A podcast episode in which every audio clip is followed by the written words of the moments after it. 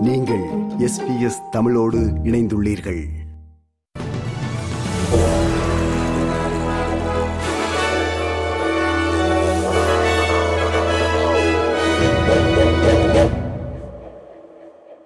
நேயர்கள் அனைவருக்கும் வணக்கம். இன்று ஜனவரி மாதம் ஒன்றாம் தேதி ஞாயிற்றுக்கிழமை. எஸ்பிஎஸ் தமிழ் ஒலிபரப்பு வழங்கும் ஆஸ்திரேலிய செய்திகள் வாசிப்பவர் ரைசல்.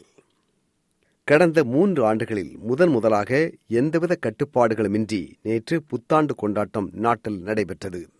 புத்தாண்டு கொண்டாட்டங்கள் நேற்று டார்வின் நகர் தவிர்த்து நாட்டின் முக்கிய நகரங்கள் அனைத்திலும் வான வேடிக்கையுடன் கொண்டாடப்பட்டன. சிட்னி நகரில் நடந்த வான வேடிக்கையை சுமார் பத்து லட்சம் பேர் நேரில் கண்டுகளித்ததாக மதிப்பிடப்படுகிறது. இந்த எண்ணிக்கை கடந்த ஆண்டுகளை விட மிக அதிகம் என்பது குறிப்பிடத்தக்கது. பொதுவாக மக்கள் கட்டுப்பாடுடன் நடந்து கொண்டாலும் சிலர் மூர்க்கத்தனமாக நடந்து கொண்டதாகவும் இதனால் எண்பத்தி மூன்று பேர் போலீசாரால் கைது செய்யப்பட்டதாகவும் நியூ சவுத் வேல்ஸ் மாநில போலீஸ் துணை கமிஷனர் ஆந்தனி குக் கூறியுள்ளார். மேலும் கடந்த ஆண்டுகளை விட அதிகமாக மெல்பர்ன் நகரில் இம்முறை முப்பது உயரமான கட்டடங்களில் இருந்து வான வேடிக்கை நடத்தப்பட்டது. இது காண கிடைக்காத காட்சியாக இருந்ததாக பார்வையாளர் ஒருவர் குறிப்பிட்டார். This is like a like a like a dream come true. Like it's it's amazing to be honest. It's like a I I think since I came, I really dream with this, and it's happening right now. So I'm very very happy. இதற்கிடையில் ஒழுங்கற்ற முறையில் நடந்தவர்களில் சுமார் ஐம்பது பேர் கைது செய்யப்பட்டிருப்பதாக Victoria மாநில police துணை கமிஷனர் ரிக் நியூஜென்ட் கூறினார் It was such a buzz in Melbourne, which is brilliant to see. You know, nearly nearly 500,000 people here to celebrate. It's been quite a challenging year for so many people, and our first um, year completely out of COVID restrictions. பிரிஸ்பேனின் south பேங்கில் நடைபெற்ற வான வேடிக்கையை சுமார் அறுபதாயிரம் பேர் கண்டுகளித்தார்கள் அடலே நகரில் நடந்த புத்தாண்டு கொண்டாட்டத்தில் கலந்து கொண்ட ஒருவர் தனது மகிழ்ச்சியை இப்படி வெளிப்படுத்தினார் This is freedom, no masks, nothing. I know it sounds selfish, but COVID's lurking, but we have to make the best of everything.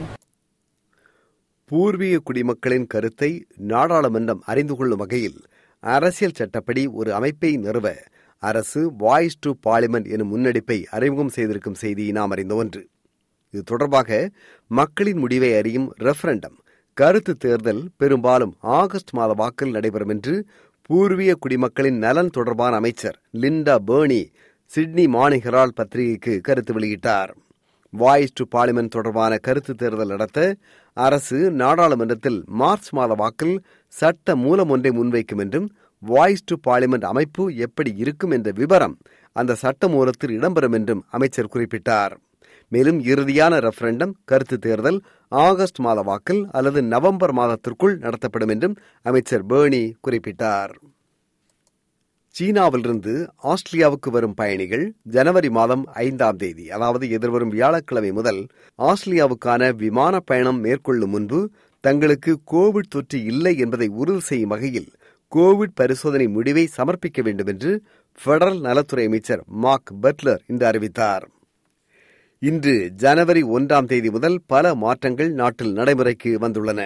குறிப்பாக பிபிஎஸ் என அழைக்கப்படுகின்ற சலுகை விலையில் வழங்கப்படும் மருந்துகளின் விலை இன்று முதல் குறைந்துள்ளது.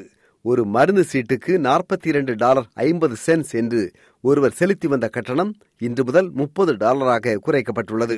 கடந்த எழுபத்தி ஐந்து ஆண்டுகால ஆஸ்திரேலிய அரசின் மருந்து சலுகை கட்டண வரலாற்றில் முதன் முதலாக விலை குறைக்கப்பட்டிருப்பது குறிப்பிடத்தக்கது.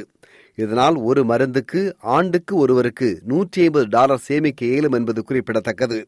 இதே வேளையில் மென்டல் ஹெல்த் கேர் பிளான் எனப்படும் மனநல அல்லது உளநல கவுன்சிலிங்குக்கு செல்கின்றவர்கள் ஆண்டுக்கு பத்து செஷன்ஸ் அமர்வுகளுக்கே அரசின் சலுகை பெறுவர் என்ற எண்ணிக்கை குறைக்கப்பட்டுள்ளது. இது முன்பு இருபது அமர்வுகள் என்று இருந்து வந்தது குறிப்பிடத்தக்கது. மேலும் கோவிட் உள்ளதா என்பதை உறுதி செய்ய ஒருவர் இனி பிசிஆர் பரிசோதனையை ஜிபியின் கடிதத்துடனேயே பெற முடியும் என்ற நடைமுறையும் மாற்றமும் இன்று முதல் நடைமுறைக்கு வந்துள்ளது. மேலும் சென்ட்ரலிங் கொடுப்பனவுகள் இன்று முதல் உயர்த்தப்பட்டுள்ளன.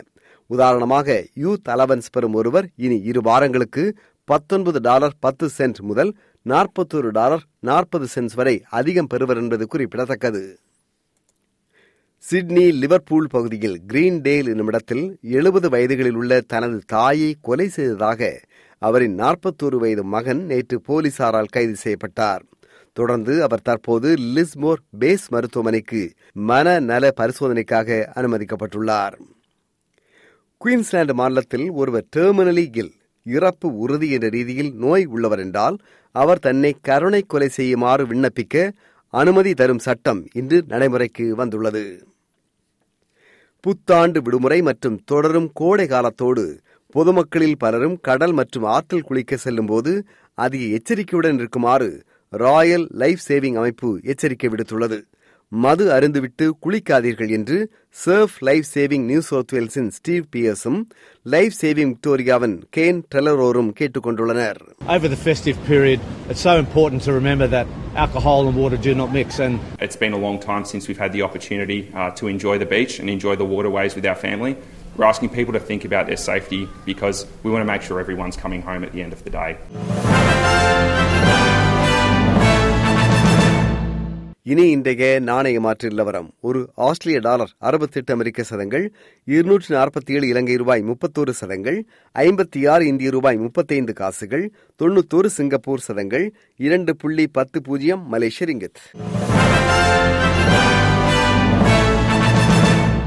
இனி நாளைய வானிலை முன்னறிவித்தல். பேர்த் வெயில் முப்பத்தைந்து செல்சியஸ் அடலைடு வெயில் இருபத்தொன்பது செல்சியஸ் மெல்பர்ன் புயலடிக்க வாய்ப்புண்டு முப்பத்தொரு செல்சியஸ் ஹோபார்ட் மழை இருபத்தெட்டு செல்சியஸ் கேன்பரா மேகமூட்டம் காணப்படும் இருபத்தொன்பது செல்சியஸ் சிட்னி வெயில் இருபத்தெட்டு செல்சியஸ் பிரிஸ்பெயின் வெயில் இருபத்தொன்பது செல்சியஸ் டார்வின் மழை முப்பது செல்சியஸ். இத்துடன் எஸ்பிஎஸ் தமிழ் ஒலிபரப்பு வழங்கிய ஆஸ்திரேலிய செய்திகள் நிறைவு பெறுகின்றன.